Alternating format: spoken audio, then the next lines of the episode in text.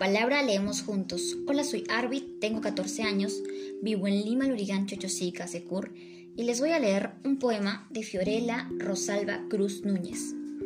Opuestos. Aprende a escucharme en tu silencio. Somos espíritus opuestos. Llevo un traje lleno de umbrales. Los pájaros van picando los minutos.